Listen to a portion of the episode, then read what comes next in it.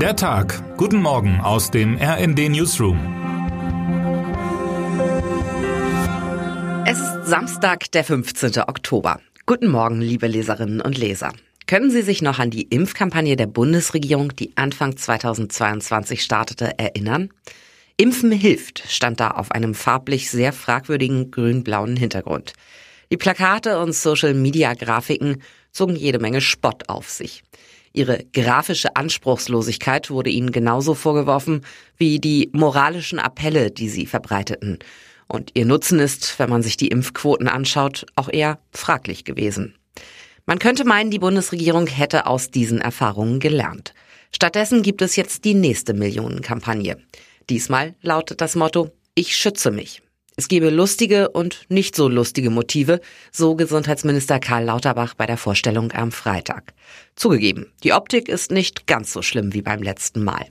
Trotzdem muss man sich ernsthaft fragen, wer bitte lässt sich denn nach gut drei Jahren Pandemie durch ein Plakat, auf dem ich schütze mich, weil mir Covid nicht schmeckt, steht, vom Sinn einer Impfung oder dem Maskentragen überzeugen.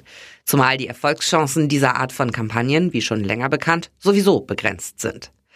Die neue Kampagne der Bundesregierung wirkt allerdings nicht nur einfalls, sondern auch hilflos. Denn das zeichnet sich in diesen Tagen wieder einmal ab. Auch in diesem Herbst wird es wohl wieder zu zahlreichen Corona-Infektionen kommen. Dass dann auch ein milder Verlauf nicht folgenlos bleiben muss, haben inzwischen viele Menschen erfahren müssen.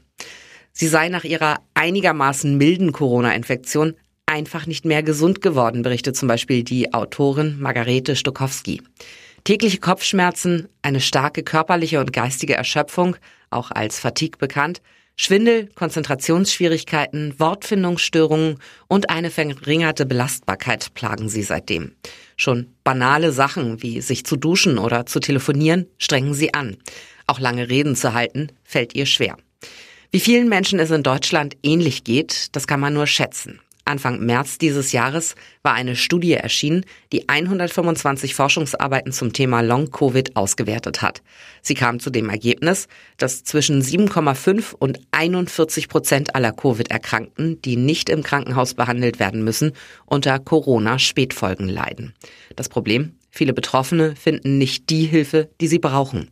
Vielleicht wäre das Geld, das nun für die Werbekampagne investiert wird, hier deutlich besser aufgehoben. Termine des Tages.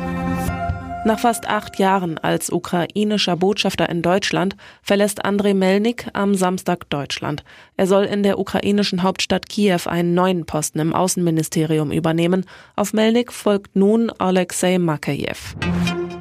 Um 13.15 Uhr hält Bundeskanzler Olaf Scholz seine europapolitische Rede beim Kongress der Sozialdemokratischen Partei Europas. Am Samstagnachmittag wird der zehnte Spieltag der Fußball-Bundesliga fortgesetzt. Unter anderem spielt Eintracht Frankfurt gegen Bayer Leverkusen und der VfL Wolfsburg gegen Borussia Mönchengladbach. Wer heute wichtig wird.